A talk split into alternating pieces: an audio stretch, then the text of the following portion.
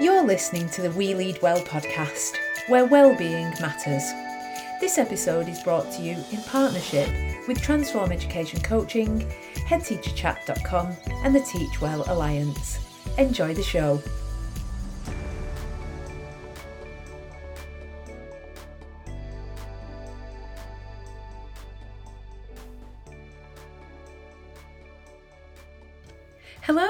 Welcome to the latest episode of the We Lead Well podcast. I am Vicki Maguire.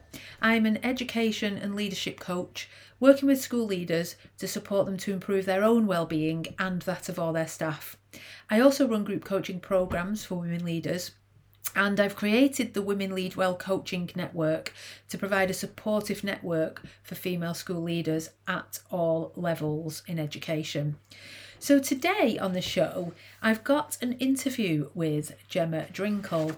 Now, Gemma actually got in touch with me and said that she was following the 10% Braver motto from Women Ed, uh, and she wanted to appear on a podcast. And when I talked to her about her experience of what had happened to her in her teaching role, she seemed like a brilliant guest because I think it's important that as school leaders, we understand what teachers and middle leaders in our schools are going through in terms of their well-being and their mental health and how challenging they are finding that role and what we can do to support them. I think in many ways as leaders in schools and I've mentioned this quite a few times in the interview, probably we are more reactive than proactive. It takes a person to get to the point of maybe having a panic attack or some sort of breakdown in terms of their mental health in front of us or in our office, for example, for us to realize that something needs to happen to support that person. And what I want is for school leaders to understand that you need to be more proactive in terms of the strategies that you put in place to try to ensure that staff and leaders in your school don't get to that point of breakdown or burnout or you know suffering from some severe mental health challenges so Gemma and I talk all about that, and we, we talk about how sometimes teachers can be their own worst enemy in terms, uh, and leaders as well, in terms of self sabotage. How we love our job so much, or we're so driven to do the job that we feel is a vocation that actually we put so much into it that we make ourselves ill. So we, we look at exploring all those things. So I am sure you are going to enjoy this interview today with Gemma. We also talk about the power of coaching to support staff and in being proactive in supporting the wellness, the well-being of your staff. So here's the interview. Enjoy. Gemma Drinkall, welcome to the We Lead Well podcast. How are you today? I'm really good. Thank you so much for having me. Welcome. You look well. Very, very broad grin on your face. So that's it's like my my base. That's that's what I start with. that's good. So, um, you actually came to me and said, like lots of people will see, when I publish the podcast or when I share it on Twitter, I always put the at women ed 10% braver and you were being 10% braver weren't you and and said you know you thought you had some things you'd like to share on the podcast i agreed so we got you on here so Thank well, goodness you agreed. Yeah. 10% braver. That's what I, I actually took a lot of inspiration from that when I started to make the podcast because I waited a long, long time and had the idea and kept thinking about doing it. Then I read the 10% braver book and thought, you know what? I'm going to do this. So we're both actually part of the 10% braver movement. So can you just introduce yourself to the listener? Tell them a little bit about your background and your career and what you do now. Yeah, so um, hi everyone, I'm Gemma. Um, I am a former teacher and middle leader. I used to teach religious studies. I was an academic leader, which is kind of like a head of year, and I also co-led my department as well. And um, I loved teaching. it was like the best job in the world. And I used to get really bored with jobs really easily and just, you know, oh, I know how to do this, bored, move on after like six months. Whereas teaching, I was like, I can't see how I'm ever going to stop doing this. I love it so much. Um, however, um, as I'm sure many of your listeners probably can empathize with, uh, the stresses and tra- strains just became a bit too much. And um, I started having panic attacks and um, experienced burnout. And the short version of the story is that I made the decision to leave teaching to benefit my own mental health and my physical health as well. Um, but it was a really horrible, tough decision to make. And I'm unfortunately part of that statistic, you know, the one in three teachers who leave within five years of, of even entering the classroom.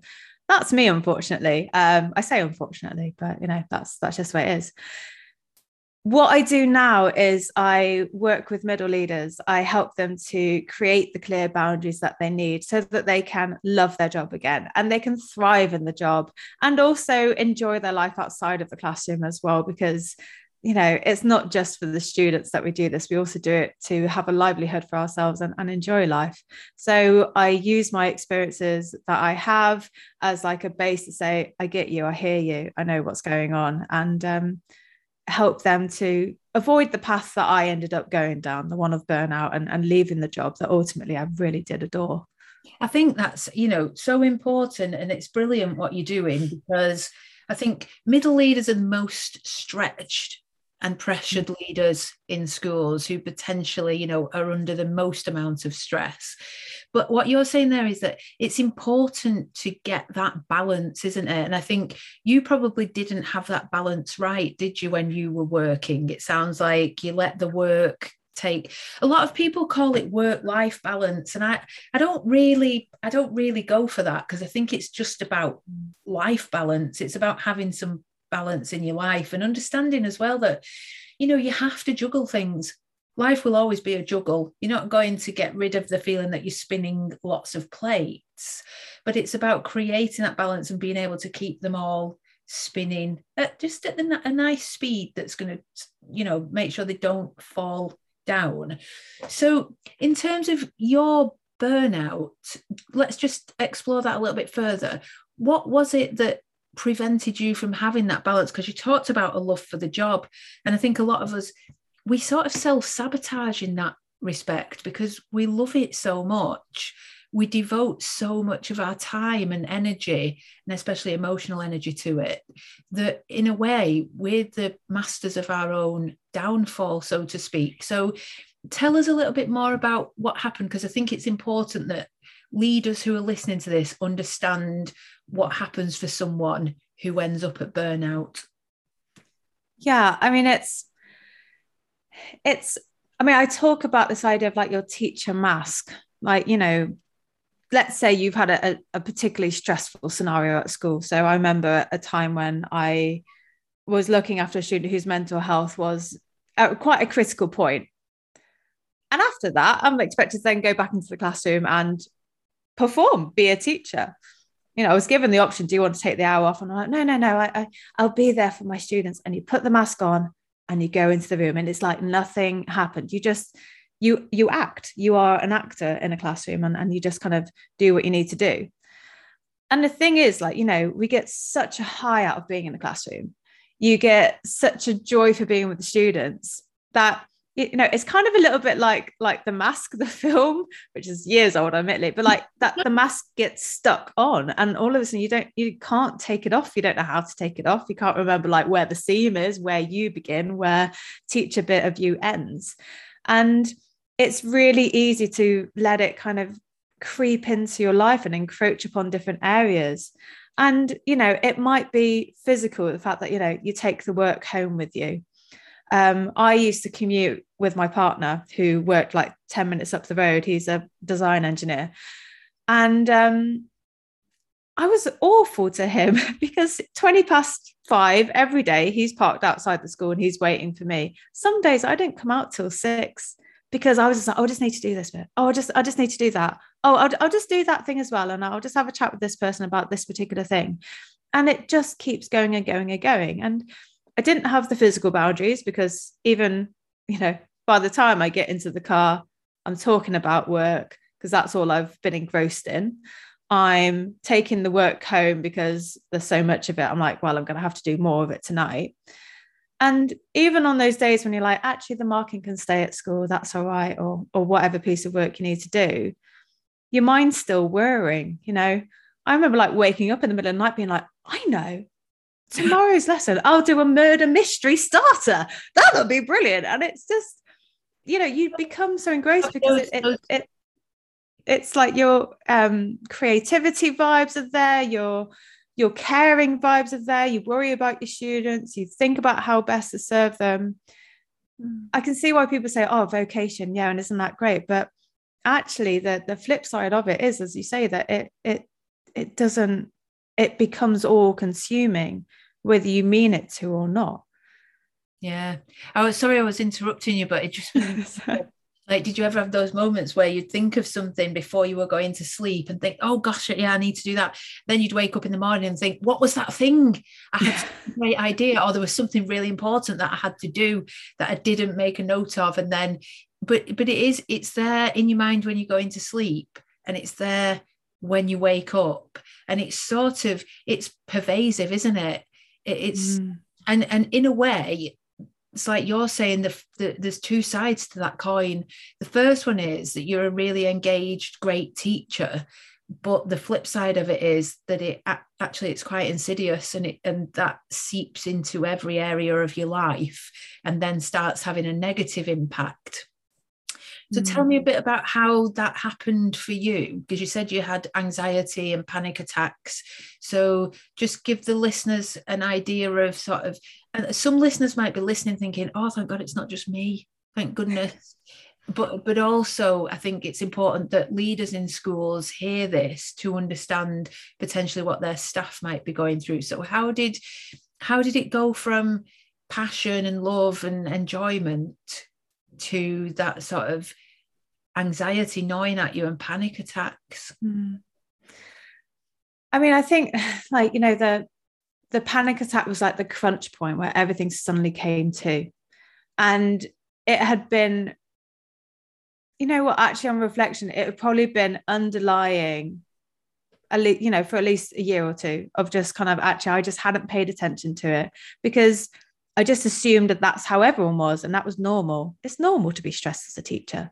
You know, everyone's anxious. We all go into the staff room and moan about all the things that, you know, you've got to do. And it's like that, that kind of like badge of honor kind of thing about it of, yeah, oh, yeah, no, I've got so much marking to do as well. Oh, yeah, no, I was up till whatever time last night and I couldn't sleep. So I don't think I was even aware that actually I was becoming unwell um, because it was just part of the day-to-day struggle if you like of, of being a teacher it's that insidiousness isn't it mm. it's that creeping that you, yeah. you don't notice it until yeah I, I didn't notice it i don't think until i was sitting at the computer one day and was totally i didn't have a panic attack but i was totally paralyzed like yeah. I, I don't even when i look back i think I, I don't even I can't remember what that feeling was like, but I know I had it. One of mm. like I've got a huge to-do list there, and I'm sitting here and I just can't do anything. But it, yeah, it like you're saying, it had crept up on me. Yeah, and that, and I think also as, as teachers, we often just kind of ignore those signs as well. I remember one time I went into school and I got there and I was like, I'm not meant to be here.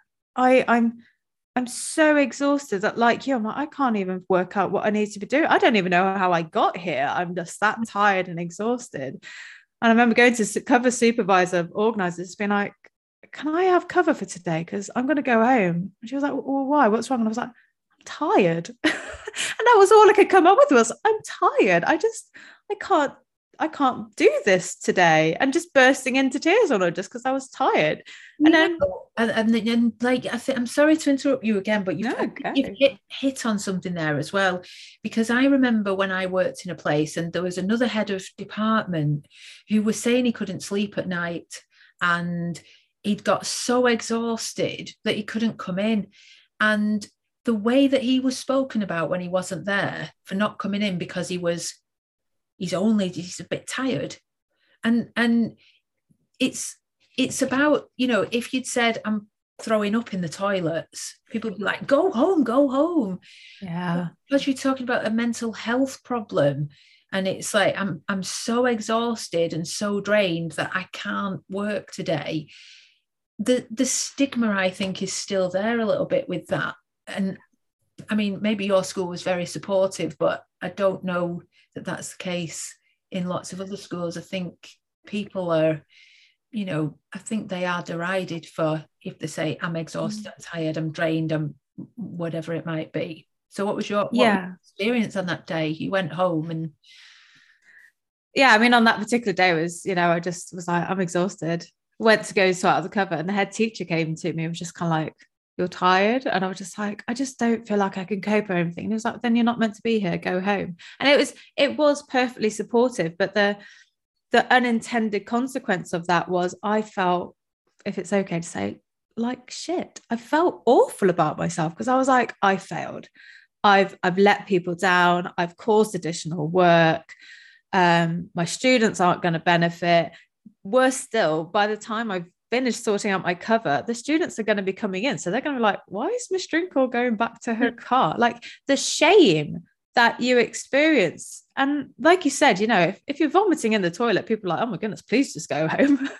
go home, come back when you're better. That's fine. But the, there is that, and it isn't an unintended, it is unintended, the stigma, but also I think it's also self-imposed because we insert in our minds, this is what other people think about me. Other people are disappointed in me. Other people feel let down by me.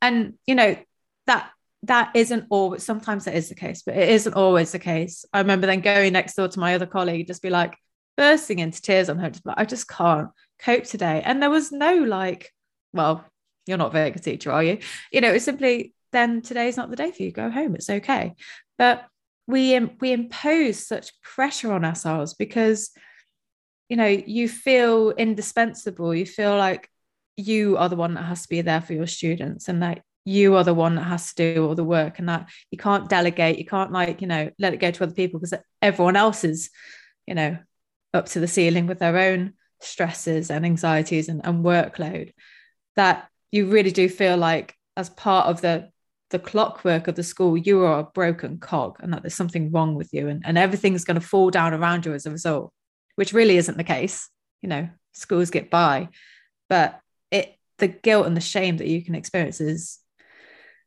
really quite damning. I think one of the things there as well is that um, I talked to you before we started recording, didn't I, about resilient leaders elements, and I'm going to come back to that in a little bit and talk mm. about resilience. But in terms of the one of the elements is leadership presence, and a facet of that is serving. And mm. I think as teachers, we feel like you know we are in service to others. It's one of our values. It's what drives us. It's like you were saying before about the vocation. You want to serve other people. And when you can't go in and teach your lessons or you feel like other people are going to have to cover for you or you know there's going to be some because of what you're doing there's going to be some impact on other people's workload we put even more pressure on ourselves, don't we? And like mm-hmm. you're saying, we start feeling guilty. Oh my goodness, such a body's going to do that. And I'm not going to be there for my class. And then my class are going to suffer. Mm-hmm. And there's that element of we feel like we're there, or, or, you know, there is that element of service in us. And when we can't do that, when we can't serve others to the best of our ability, it actually it contributes more to the stress, doesn't it? Was that your yeah, absolutely. Yeah, absolutely. And actually, it's really interesting. You've just used that phrase of serve others to the best of our ability. And I think even that is a, a stick that teachers can use to beat themselves with of just kind of like, I know I can do better. I know I can be more. I can work harder. I can teach harder. I can mark harder. I can, I can do all these things harder. But the reality of the situation is that, you know, the workload is so high that you you physically can't do all of that. But also, you know, if you continually work at the very best of your ability, you'll last a week, if that, because it's just so intense. Mm, so think, even the language we use is is, you know, can be quite potent. And that's why I do what I do because and I think you're exactly the same as me. You do what you do because you want to help other people not to get to that point. And in a lot of ways, you know, we do this to ourselves we're our own worst enemy when it comes yeah. to that point of burnout. Not having boundaries working all the hours that god sends thinking about it all the time. We sort of we allow ourselves to do that and we get to that point of burnout. So you and i have chosen to help other people to work out what they need to do so they don't end up at that point because you managed i don't know you say less than five years? I managed 23 gemma but well done bow yeah. down um, but I couldn't manage any more than that. And I'm nowhere near retirement. I'm only 45. I think, you know, I was 42, 43 when I first started feeling that sense of, I don't know if I'm going to be able to carry on doing this forever. So, what we need to do, and that I think you and I are doing that, is that stopping people from getting to that point of burnout but you do that by i think understanding that yes we're in service to others and we you know that is one of those facets is serving but you have to serve yourself first. You've got to be in service to yourself. And hannah cotton when she was on the podcast a couple of weeks ago if anyone's listened to that this was like a light bulb moment for me when she talked about leading yourself first. And actually yeah you've got to be in service to yourself and look after yourself before you can actually lead other people. And if you're sort of leading yourself, I suppose, into the ground, what what are you what sort of role model are you for other people who are looking at you and going, well, I need to work like that? Or, you know, so that idea of serving yourself first is, is really important. I think that's what you probably work on in your coaching with middle leaders yeah absolutely um and the thing is it's really easy to say with hindsight that's what i should have done and i know if i had been working with someone who had helped me to work that out at the time and say actually if you look after yourself then you're able to look after your students better and and serve your team better yeah. then we probably wouldn't be having this conversation because I'd be like, oh yeah, okay, and I'd still be a successful teacher. Um, and it's it's the the most sorry, that's not the way of starting of that. That the majority of people who get in touch with me have already been signed off work and they're like, I've I've reached crisis. And you know, that can that can go one of two ways. That can be like, okay, yeah, this is great because it's not great, but it is great because you you've reached that this has got to change. Otherwise, I'm just going to end up being back here or it's gone too far and you need that time to rest and look after yourself before you know you can start on a different path and and work your way out of of that situation that you've got yourself into. And the thing is like if you acknowledge that actually okay yeah we we are teachers and we go in to serve the students and serve our you know wider community but you can't do that if you are not filling your own cup first. And I appreciate that many teachers be like, oh, but that's really selfish, you know, like I don't go into it for myself. You're like, but the reality is this isn't going to last if you don't look after yourself first. So yeah, serve yourself in order to serve others. It is a mindset shift. But once it kind of clicks into place, you're like, oh yeah, of course. How else am I able to, you know, refill my own battery and keep going um, if I don't if I don't do that? And it's interesting, isn't it? Because you talked before about the badge of honor. And for a lot of teachers, the badge of honor is, well, I was up till midnight last night marking my books and I was doing, and it's almost like that makes teachers feel better about what they're doing. But what can we do about that? Because it, that pervade that is pervasive in teaching isn't it? It's the well you should be mm-hmm. working 60 that's the expectation or at least 50 if you're not working 50 hours a week you know how are you delivering good lessons? How are you managing to keep up with what you need to do? And that that is a mind shift a total like sort of cultural shift in teaching isn't it? In, in education. What i mean what what do you do when you're working with your clients about that because a lot of them will come with that. That's how they've ended up there. That badge of honor is like, uh, I'm working all the hours God sends to do the best for my pupils. So what? yeah.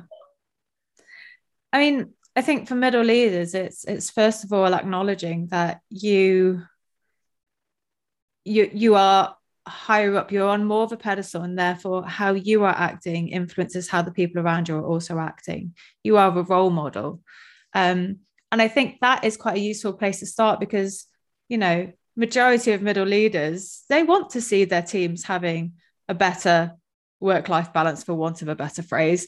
Um, they want to see that they're looking after themselves. They want to see that they're doing a good job, but they're doing the things that bring them joy in their life outside of school as well.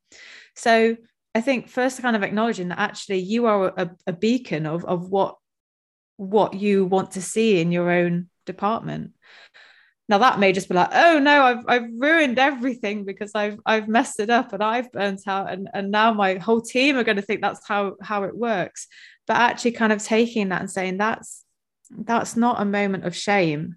That's a moment of learning. And you know if we have a, a student in front of us who's messed up a test we're not going to be like well that's that for you isn't it? You're rubbish. That's that no point in coming back. You know we don't do that to our students so why are we doing it to ourselves and stripping away like the emotion that comes with that those feelings of shame the feeling of guilt and saying actually factually these are the actions that has resulted in you feeling overwhelmed burning out um, not able to um, sustainably continue working.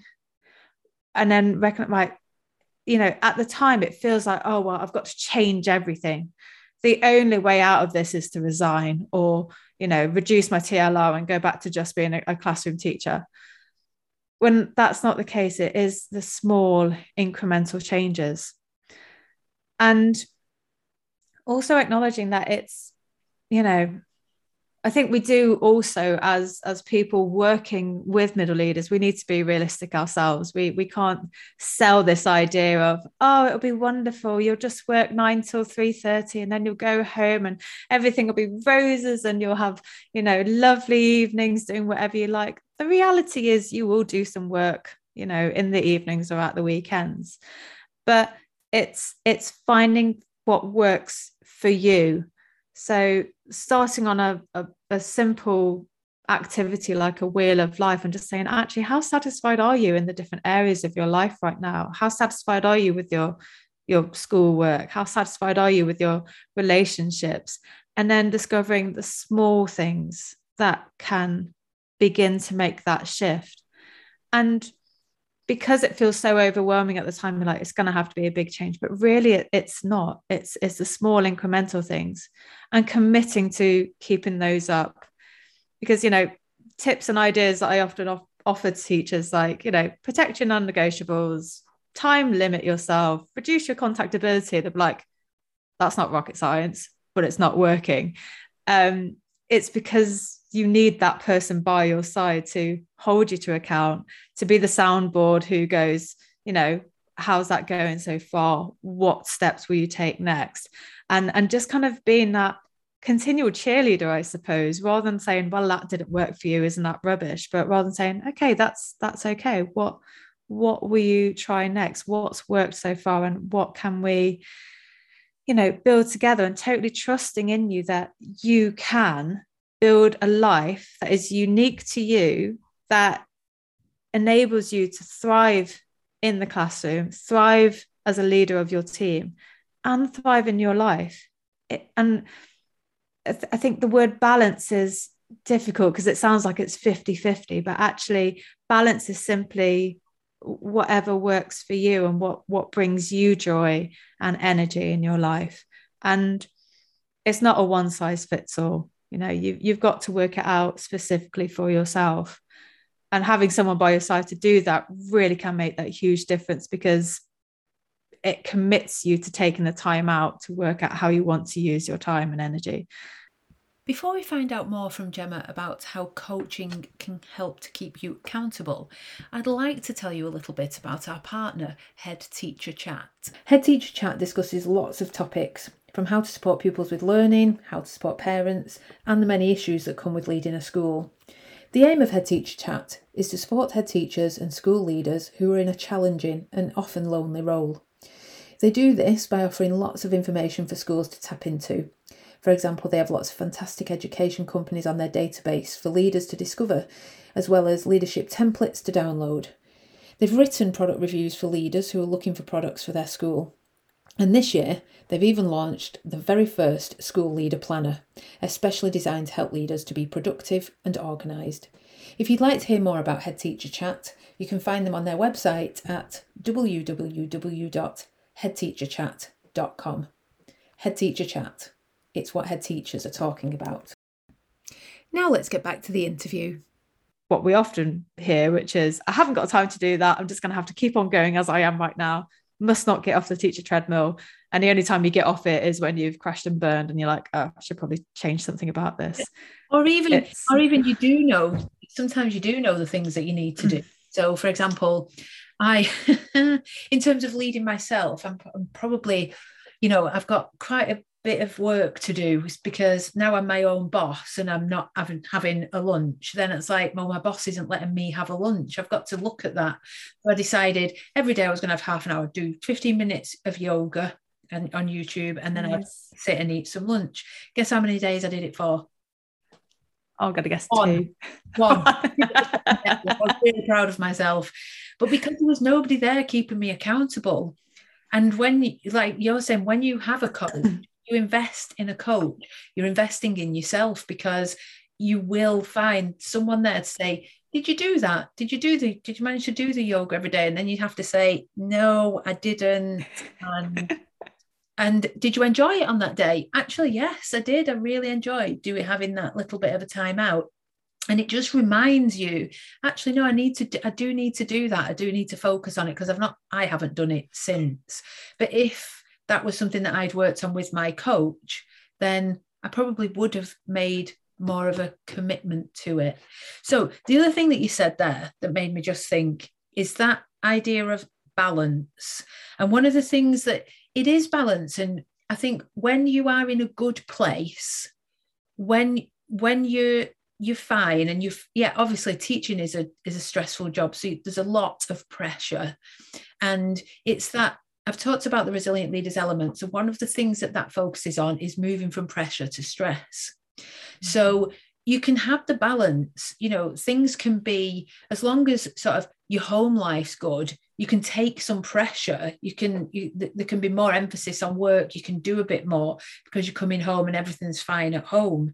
It's when you get the pressure in like lots of different elements of your life. Maybe you've got you know a parent who needs taken care of but you're still looking after teenagers. You're having problems in your relationship. And then that means you can't focus on your job properly and everything. You know for me that seemed to be the thing the whole like house of cards. It just fell down collapsed around me. And the idea of resilience here is what i'm sort of moving towards. Because as teachers we need to be really resilient. But like you were saying, sometimes things build up on you and you don't notice them. And if you don't notice those things, you can't be resilient. Because I think I described to you before, I was on the edge of a cliff and it just took one thing to push me over the edge. I would have said I was the most resilient person. I, I thought resilience was you know was one of the you know character traits that I had. And then I thought oh actually I'm not that resilient at all. But if you know yourself well the resilient elements looks at these different elements of leadership and it helps you to look at yourself be reflective think about where you are. And there's a sweet spot in the middle that you get where you you know you're really prepared for things that might happen. And when you get to that crisis point you can cope with it. But it's hard to be resilient in teaching when there's so much going on. So what happened when you got to that point of you know you got to the point where you know you you had the panic attack? Was that on the day you described when you went into school or was that a different a different time? No this was a different time. Um and and like you said it sometimes it isn't teaching. It's just that extra thing that pushes you over.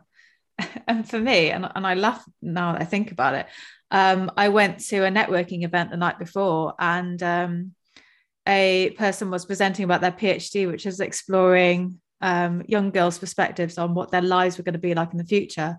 And it spoke a lot about how you know they were like, oh you know i'm going to when I have kids in the future, it'll be like a balanced relationship. Like, you know, I'll be able to work and the dad will like stay at home and vice versa and things. And then at the end, kind of going, actually, you know what? The more likely thing is that actually not much will change in the next 15 years. And actually, it'll still be me as the woman, the mother staying at home. Um, and actually, things won't change. And um, don't know why that stuck in my head. I went home and I kind of had a bit of a crisis about it to my partner. Um, I don't personally want kids.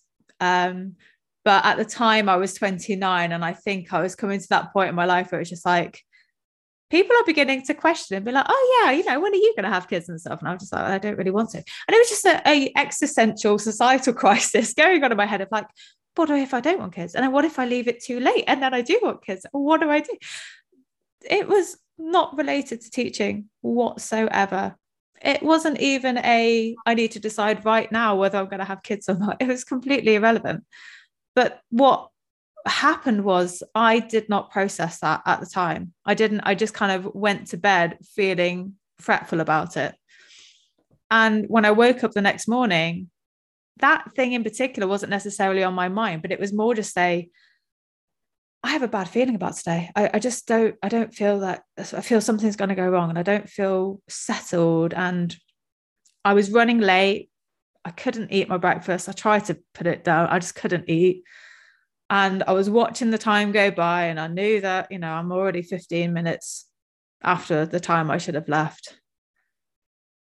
I'm not sure. I just don't know. I, I, don't, something just doesn't feel right. I just feel very on edge. I feel very anxious. I feel like I could just cry but I've got to I've got to go in. I've already missed the cut-off time for calling in sick. So, and there's nothing actually wrong with me. You know, I'm just having a should I have kids or not existential crisis. And um, yeah, so I got in the car, drove to work.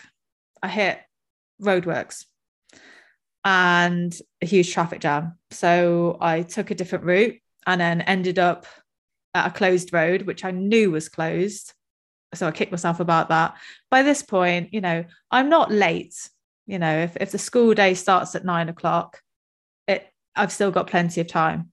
But I arrive at school about quarter to nine, which is about 45 minutes an hour later than I usually would. So all of my prep time has gone. And I'm just feeling shaky, not sure of myself, really don't know what's going on. So I'm like, okay, right, I'm just gonna, you know, pop to the toilet and just kind of settle myself down. And I just sat in the toilet, go, I can't, I can't, I can't, I just can't, I can't, I can't go back out there right now. I can't go see my students. I, d- I just can't. And just left the toilet, went past my colleague. and She was like, You're right. I was like, Yeah, I'm fine. I'm good. Big smile on my face, knocked on my line manager's door and it just it came crashing down. I lost control of my breathing crying hysterically just and she was like are you having a panic attack? I was like i don't know. Maybe maybe that's what's happening. And you know that that was you know I'd, I'd had points where i'd been stressed or anxious or cried before but this was like just 10 times worse. Like i was just like you know i just i can't breathe. I feel faint I don't know what to do with myself. I just feel so not unwell, just felt wrong, just felt really wrong. And, you know, once I'd calm myself down, you know, like what what's brought this on? I was like, I don't know whether to have kids or not. I mean, that that wasn't the thing. Oh. It really wasn't the thing. It was just that extra little query or question, and that was me off the cliff. It's like I was talking about the house of cards, isn't it? It's just that one mm and and everything yeah. goes. Yeah. And often it, it's i think that's the thing with teaching. You're so often at the cusp on that cliff edge that something you know it could be a big thing. You know um, my partner's dad was very unwell for a long time in hospital so that was like an extra thing for a while during my career. Um, we bought a house that we needed renovating. That was a very definitely bit off more than we could chew that was an additional stress for a good couple of years of my career. Like it, there were always things that just kind of so the tiniest of things that pushed me over was a complete shock. You know, once I got home, you know, having to calm myself down enough that I could drive myself home. Um, it was then it was all about the teaching. Everything that was going not going wrong, but just that just felt unsettled. You know, all the things that I'd just been pushing out of my mind or ignoring, or just being like, that's fine. I'll, I'll just, you know, I'll deal with that later, whatever it was, just so I could cope with, you know, the class right in front of me at that very point in time. It all just kind of came crashing in. I was like, I don't know. I don't know how I'm going to go back into the classroom again. I don't know how I'm meant to keep going. And, you know, I that was the only time I've been signed off work due to my mental health. Actually, that's a lie. That that, that did happen again at the beginning of this year, but that's um, a, a different scenario. But it was it was the only time it was like, actually, you need to stop and sort out what the hell is going on. And I think, like I said before, I'm so grateful that it happened. But at the time, you're like, I've failed. I can't do this anymore. I've let my students down. I've let my team down. I've let my senior leadership down. How can I show my face in public again? I can't even. And I think what kept going through my head was, you can't even cope as a teacher. And I don't even know why that came up as a judgment for me because it's a it's a incredibly difficult but amazing job. But it was just like it was really cutting not just my my teacher core, but down to my own core of who I was, being like, you can't cope, you're not good enough. And it just, you know, it festered and it came into that panic attack. And that was the point where I was like, I need to deal with this. I think it's really important that school leaders hear stories like this so that they can understand. I mean, maybe they've experienced it themselves, but so that they can understand what's happening because it's happening for some of if you if I was a head teacher in a school where I've got 70 members of staff, then this is the situation that some of my staff will be in and they will be keeping quiet about it as well and they'll be mm-hmm. coming in. And that's not good for the for them first of all. It's not good for the other staff that they're working with and it very much isn't good for the children who they're teaching. Yeah. so you say your school was very supportive at that point and that's good. Were the things that the school could have done prior to that happening do you feel like i mean I'm, i do not want you to be critical of the leadership team in in your school but i think sometimes leadership teams are a little bit oblivious to these things until they actually happen and like that crisis point reached mm-hmm. where you have to go off sick and then you end up leaving teaching and this is just this is one of the things that i think is it's just terrible that this is happening that people who are brilliant teachers are ending up in that position where they're leaving the profession. So as school leaders we do have a responsibility to do something to preempt that. I think a lot of the time it's it's it's reactive not proactive. You know it takes that person to come into your office and have a panic attack in front of you as a leader to go wow there's something going on with this person.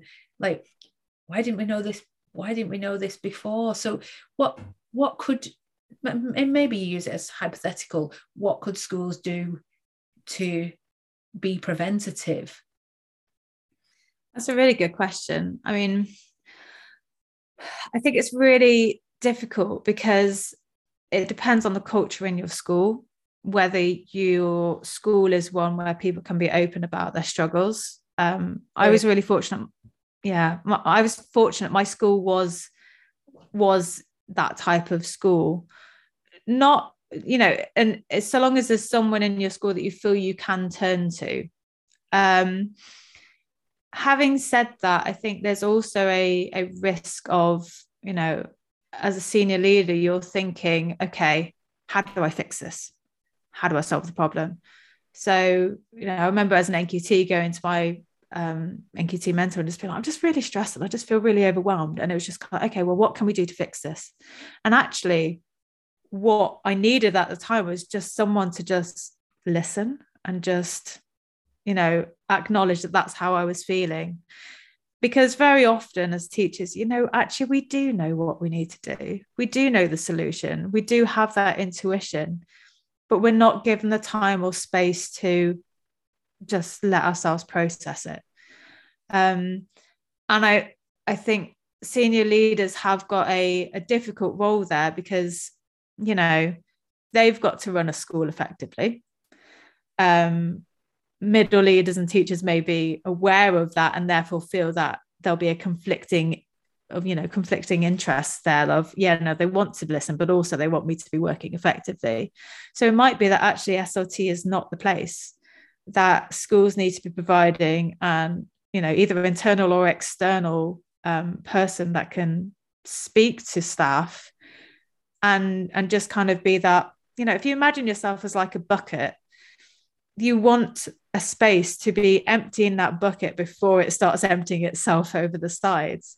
So i think that's very often actually what is needed. It's not a cake friday. It's not a a drastic thing. It's not having well-being sessions after school where everyone has to do yoga. It's it's actually just it, it's that human side to it. It's just giving people that space. Um, and I, I, I know the responses there, but like, well, well, we haven't got time or we can't afford it. There's probably and, there is that you can't afford not to you, exactly you make the time. And so many people, and you know, people who I've coached who've said, actually, do you know what? Spending that one hour actually saves me hours later on. Like one, one of the people I've coached, we worked very much on what she needed to do to organize herself better as a as a, she was in charge of BTEC and she needed to make sure that it's a huge you know it's a huge job and yeah. she was very it was really overwhelming her but spending that one hour every couple of weeks she said it was just well worth the hour because it made everything else much simpler and she knew what she was doing when she was doing it and she wasn't spending lots of time just aimlessly doing things and not being focused so like it's it's easy to say as a leadership team well we can't afford that. It's too big an investment to have a coach who works with us in school. Well i disagree with that because i think you can't afford not to because what happens yeah. is when you don't invest in that you end up spending an awful lot of money on recruitment and retention or you've got teachers working in your school or leaders. It's really important for leaders to have that outlet as well and to have that space to have a coach or to have counselling in school. You know, you need a variety of services that staff can access because if you don't provide that, then you have members of staff who are not working at their best. They're not able to understand themselves as well as they could and see what they need to do to work to their, I'm going to say optimum. And I don't mean to make them so they're able to work 60 hours a week but sometimes to help them to realize that 45 hours a week is enough. Or to help them to understand that you know if you don't get around to doing a particular job it doesn't really matter. There are other things that are more important perhaps. And then when yeah. you get when you get that with staff they do a better job and they stay for longer. And and so it's a case of yeah you can't afford not to really. Yeah. I mean if you if you consider like you know, if your bucket is close to overfilling, it's like any simple task is like walking through treacle. You know, if you've just had a really intense lesson, you've got a half an hour free period. What is the point in a half an hour free period? I have to say, but anyway, and you you spend, you know, you may spend five minutes of that just sat at your desk slumped. I'm just like, Ugh. just drained. Yeah, just you know, just to let yourself have that five minutes of like, oh my god, and then, you know, you might be like, actually, I should probably do the basics, like go to the toilet. Uh, okay, right. So I'll go do that. And then by that point, you've got about 15 minutes left. And you're like, okay, well, like there's there's almost no point in starting anything. And and that that is how teachers end up working so many hours. It's because everything feels so arduous because you're continually just asking a little bit more of yourself and asking a little bit more and your body and your emotions are, are fighting against you. They're like, I, do, I don't want to though. I don't, you know, imagine how slowly you get out of bed or you just kind of stand in the shower, just kind of like a zombie in the morning or in the evening. Whereas if you give yourself that hour every couple of weeks where it's you offload, your bucket is emptier, emptier, a little bit, you know, a little bit lighter. that yeah. Um, and and it increases your efficiency because you've got that space where you're like actually that's where i can process and i can offload and i can reflect on you know the practical side what's going well what's not. But also just like if there's anything that's happened in particular if a student has um, come to you about a safeguarding thing whatever it is it's just that space to go oh, and and then that means that you're lighter so you can you can go more efficiently again. And also so timing. space, sorry. Uh, you go. I just to say and also that space to explore yourself and those expectations that you're putting on yourself as well and to really become much more self-aware of the way that you behave that's actually contributing to your stress. And that's the idea again of the pressure to stress and being able to talk about that and explore it so that you can recognize either the emotional signs that you're moving from pressure to stress or the physical signs that you're moving from pressure to stress and working through what you can do to move back just to rebalance yourself even if it's like you say in that half an hour, you're not doing any schoolwork. You're just going to sit and get yourself a cup of tea. Because if you're doing yeah. schoolwork, you're putting more pressure. Then you feel that pressure when you've got to put that on one side and you, the class are arriving. So you, it helps you to work through those things as well and be able to recognize your own triggers and your own responses as well. You were yeah, absolutely timing as well, weren't you? Yeah, I can't remember what it was. Um, I mean, what's just come to mind for me just now as you're speaking is, you know, if we imagine like this bucket, you know, we assume as as teachers, as middle leaders, as senior leaders, that the the big rocks are the things that take up the most space and make us feel heavy. So like the workload and and the lack of appreciation. And COVID is a particularly big ugly rock at the moment to have in your bucket.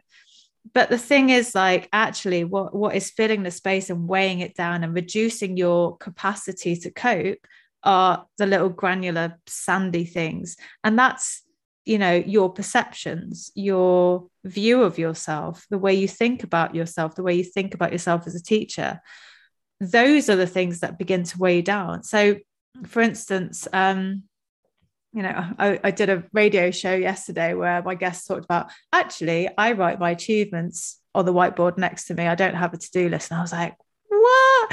Because, you know, my to do list was tick, done. What's next? I, I didn't even acknowledge any of the stuff that I did. You know, if someone said, oh, you know, how did you spend your day today? I'm like, well, you know, it was it was an all right day. It was really inconvenient because I had to teach a load of kids, and and that kind of you know that meant that i didn't have enough space and time to do my to-do list and it gets to the point where the to-do list is more important than the students you're just like horrible what am i doing your teaching gets in the way like, yeah.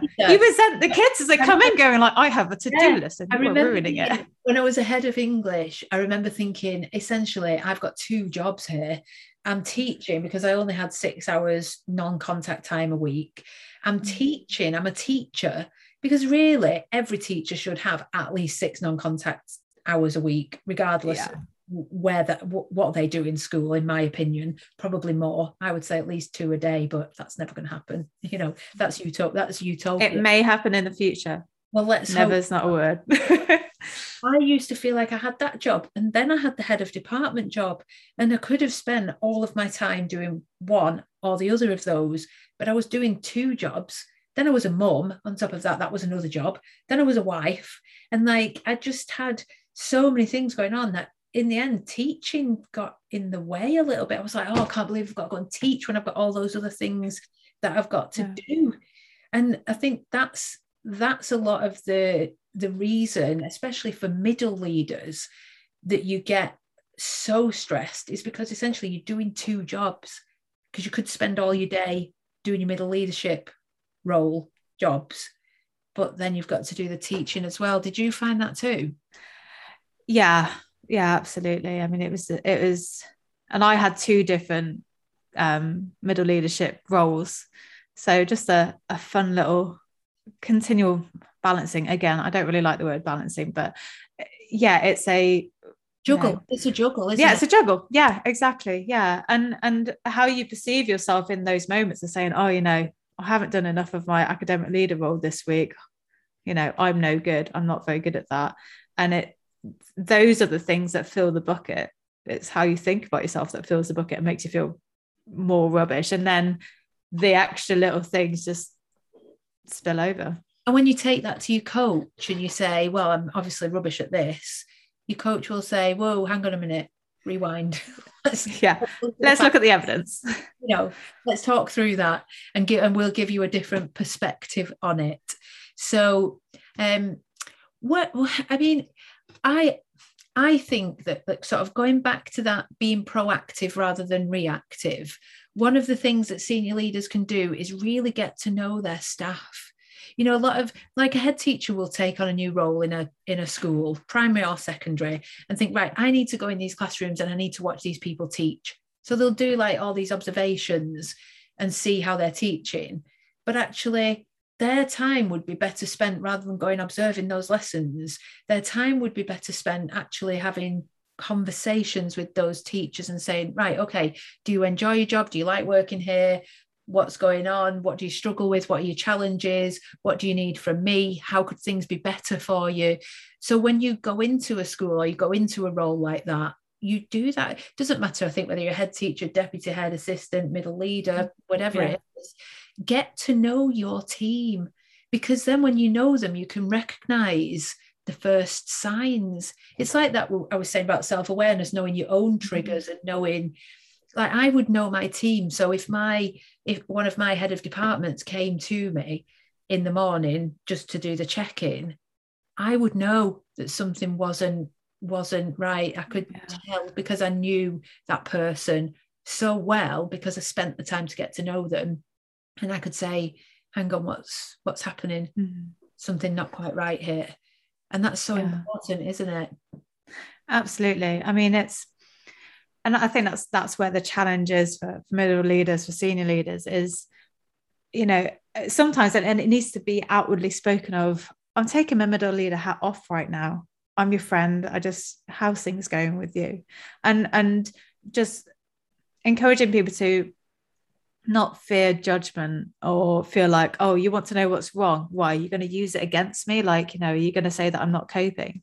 When actually you're right it's it's so ironic that you know we go into education because it's it's a human side we're helping little humans and we're going to help them make you know a wonderful life for themselves and yet actually the human side is the bit that gets dropped off first you know that the processes take over or the to-do list takes over. When actually you're right if you if you have that relationship there and relationships also then build loyalty as well. You know you are less likely to have retention issues and things like that. Trust and openness. People if you mm. show an interest in other people and say come and come and have a chat at you know this time today or when you're free pop down yeah. and i'm not saying as a senior leader be have your door open all the time that uh, that yeah. was a mistake that i made big mistake that i made just letting people knock on and say, "We got five minutes?" That turned into forty-five minutes. That meant then I couldn't do the things on my to-do list. You can, yeah. feel, I can feel myself getting yeah. feeling the stress of that. You have to organize that. You have to be organized in the way that you find that time to have those conversations and build the relationships. But everything starts with relationships with the children. You can't teach children unless you've got relationships, and you can't develop staff unless you've built relationships with them and you have the trust. And then they will come to you and say, I'm not feeling so good today. This is bothering me or that. And then you can be proactive. You don't have to be get to the point where they're, you know, having to go off long term sick. Yeah, absolutely. And I think also that location is actually crucial in that. If you're like, oh yeah, come into my office, you're like, you know, you feel like a little kid goes to the head teacher, like I've done something wrong. When actually like changing your environment, going out for a walk instead.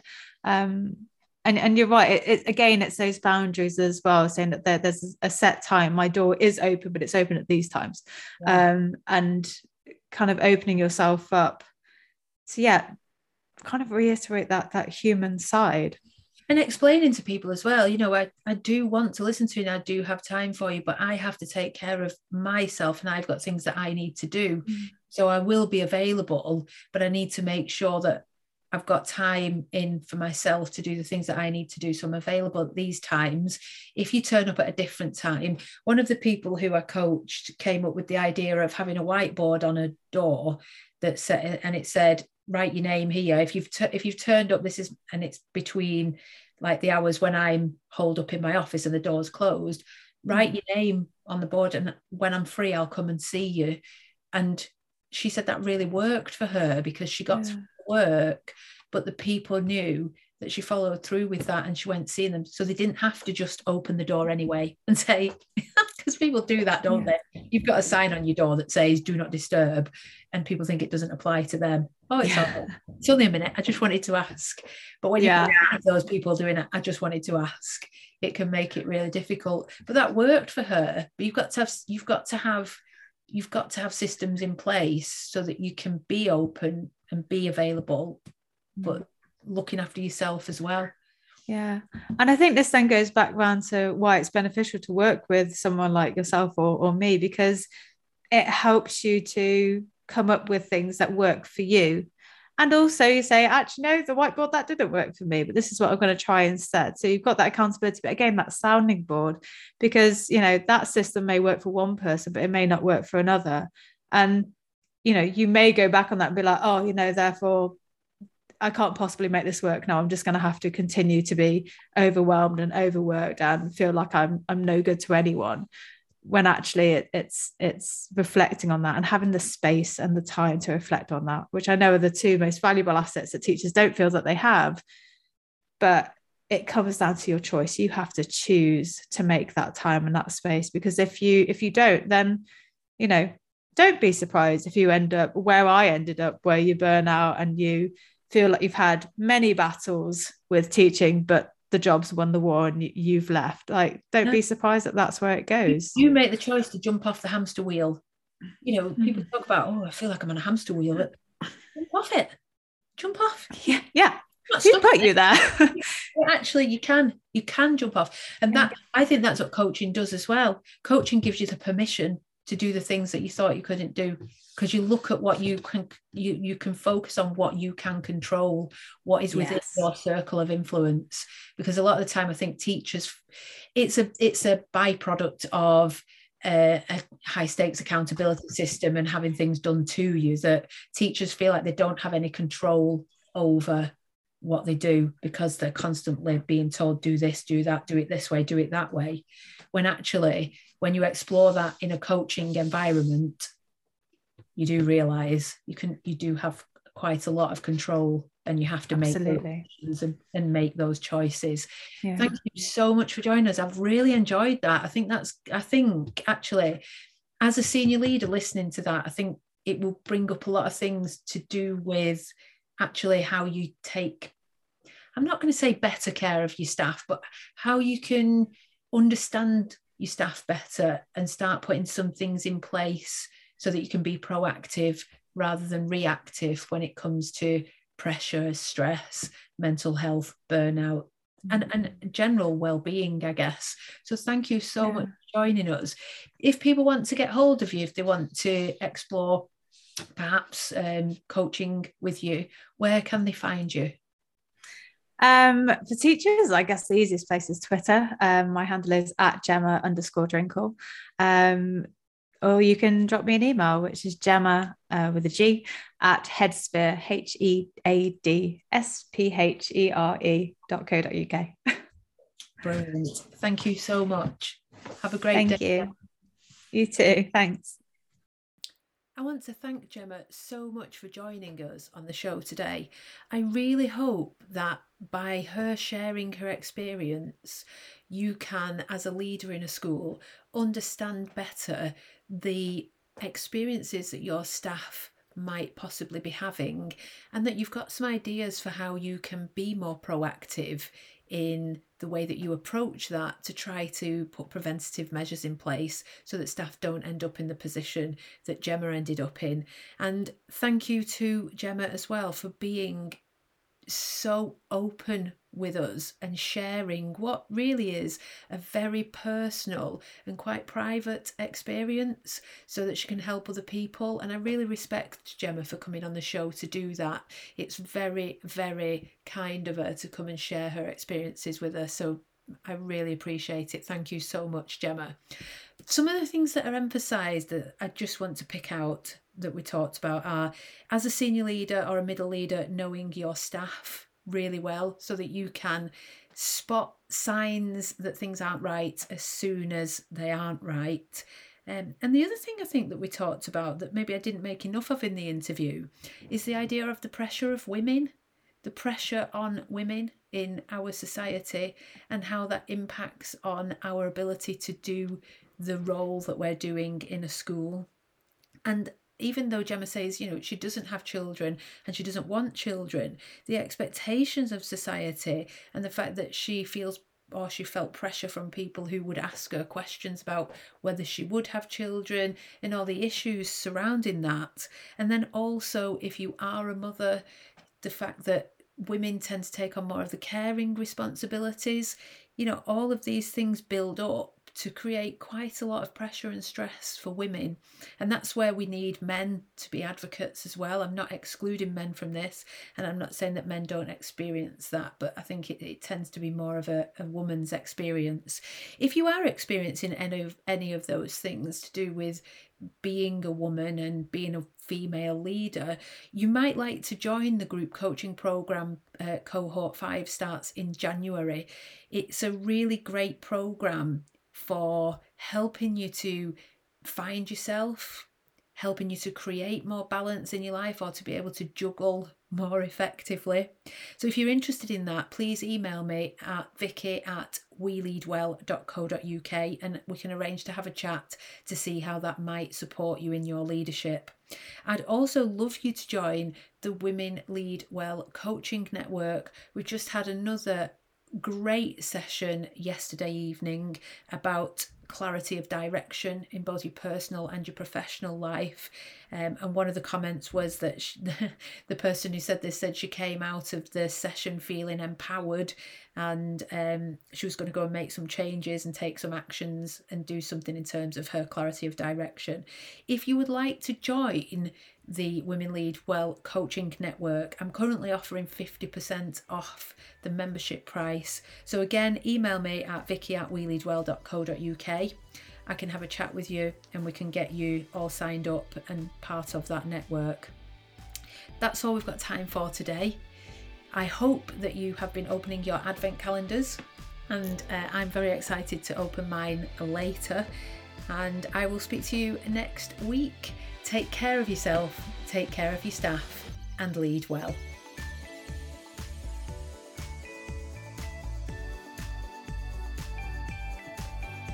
This episode of the We Lead Well podcast was brought to you in partnership with Transform Education Coaching headteacherchats.com and the Teach Well Alliance.